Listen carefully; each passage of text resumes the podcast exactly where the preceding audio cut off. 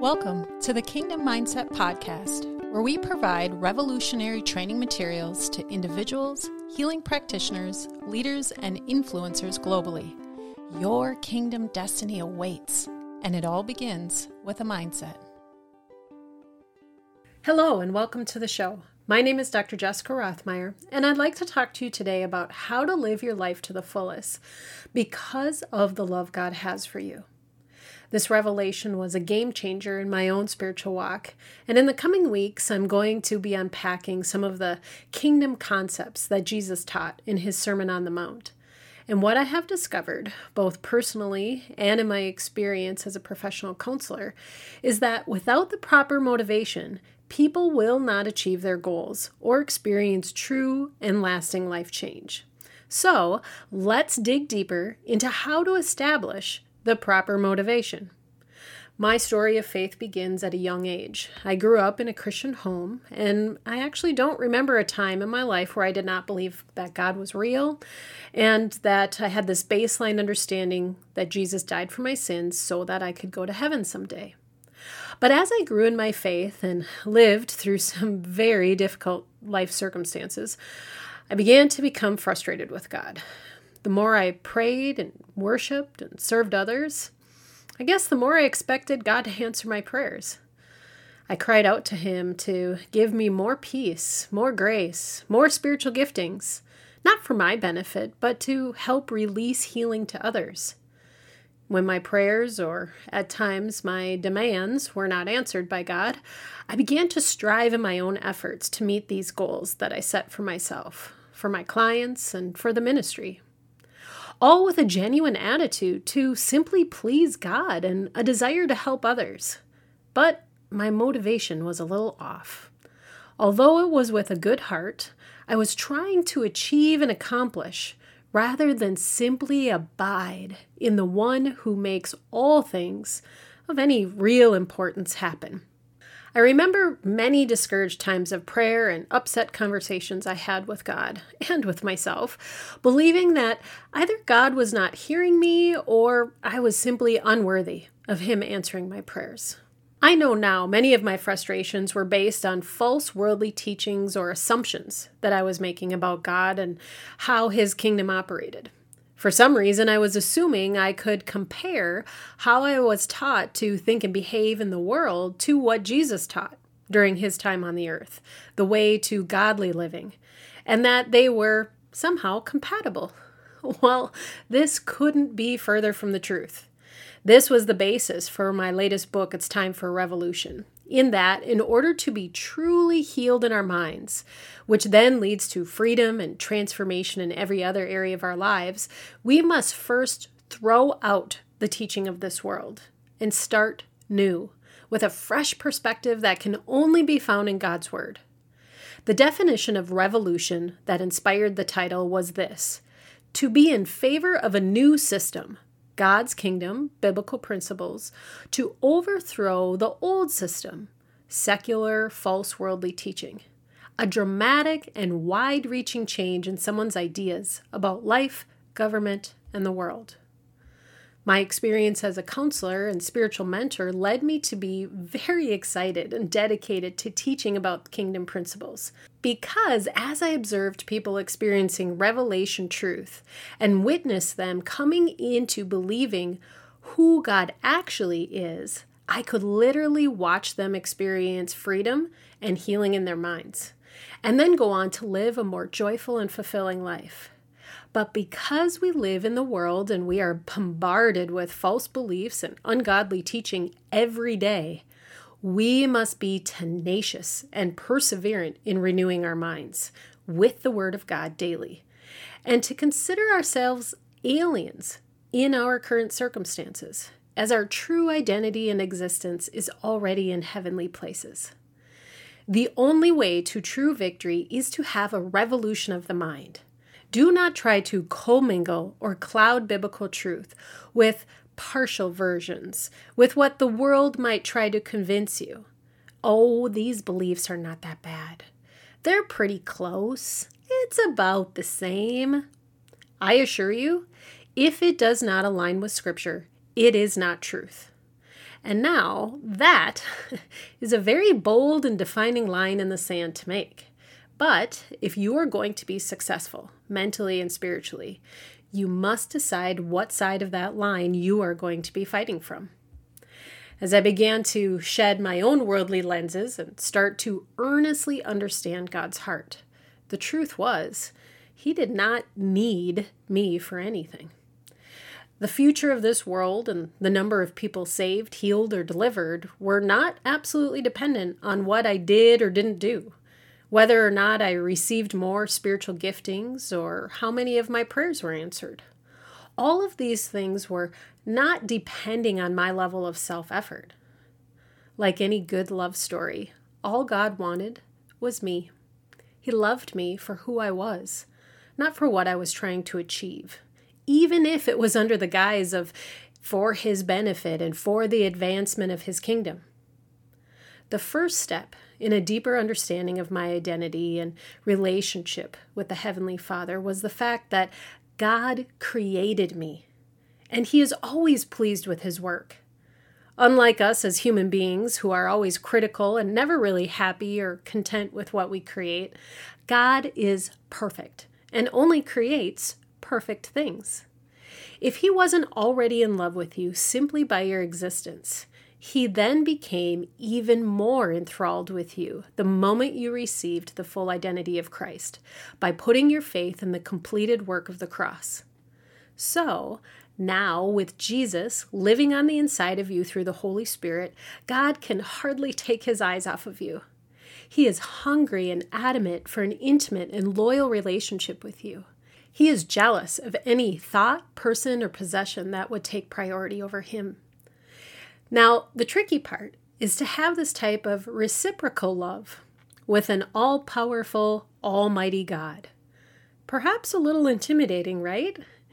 There seems to be this intrinsic battle within humankind to argue with grace and mercy and believe whether it is our relationship with Father God or even in our relationships with each other there is an underlying belief that exists that says there's this strict code of conduct in which we must act right, do right by each other, and strive to be better than we currently are in order to be loved. Hear me clearly. This is through a broken worldly lens. Through the eyes of Christ, we have been justified and made right before God through the forgiveness of sins, bought and purchased by the blood of Jesus. Until we can learn to be at rest and understand the true nature of a healthy relationship with our Heavenly Father, many things about our faith do not make sense. And these faulty perspectives really distort how we are to love others and live with magnificent purpose here on the earth. It was a long and hard journey to come to the end of myself, to truly surrender every self effort and attempt at striving. But it's very difficult to learn this lesson when the world is constantly promoting how to set goals, encouraging people that happiness is found in being smarter, stronger, skinnier, being noticed and well known, or having a lot of money. In the kingdom of God, not only do these things have very little value, but authentic happiness and lasting rewards tend to be found in the exact opposite ways. But without having learned to let go, to surrender and to use my energy to stay in God's rest, I would never have discovered the many beautiful truths and promises established by God's Word that are just waiting to be birthed in my life and in yours. So, in the next few weeks, as I discuss the ways Jesus turned the world on its head with his Sermon on the Mount, teaching kingdom principles that seem so foreign, even to those of biblical times, you will need to have a firm foundation in your love relationship with the Lord. Otherwise, trying to live in a kingdom culture will leave you feeling defeated and exhausted. It is one of Satan's most tactical approaches in stealing joy and favor from God's people, and that is to deceive them into thinking living in the kingdom requires striving and self effort.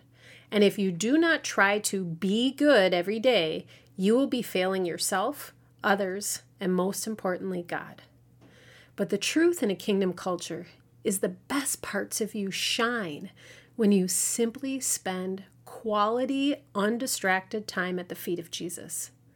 We can learn this lesson best by the story of Mary and Martha. In a worldly and even common sense or rational way, Martha was frustrated with her sister Mary that they had this up and coming, well known rabbi, Jesus, in their home, and she was trying to prepare a nice meal for him, making their home warm and welcoming to him. And Mary was just sitting there, chatting. This left Martha frustrated, upset, and complaining to Jesus that he should instruct Mary to help her. How often do we do this to God?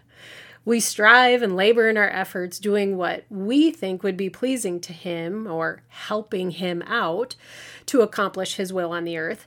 And then, when there's no traction or momentum, like we think there should be, we go back to Him and complain, begging for more help and frustrated or upset with how all our hard work doesn't seem to be paying off.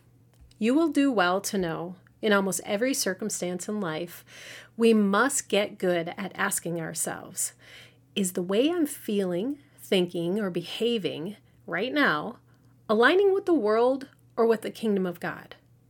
If you are tired, frustrated, upset, or angry, you have probably slipped back into worldly thinking.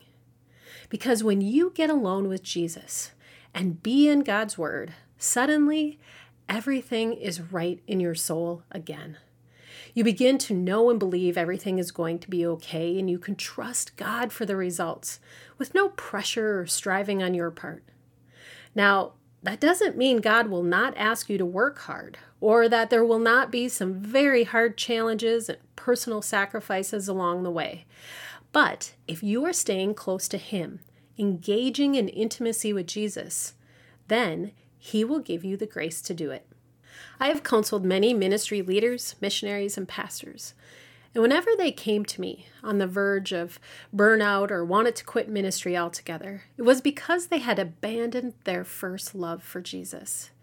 They had somehow, inadvertently, lost their desire to be in the secret place with Him, forgotten to be reliant on the Holy Spirit, and fell into worldly ways of operating, trying, striving, achieving, and making things happen in their own efforts.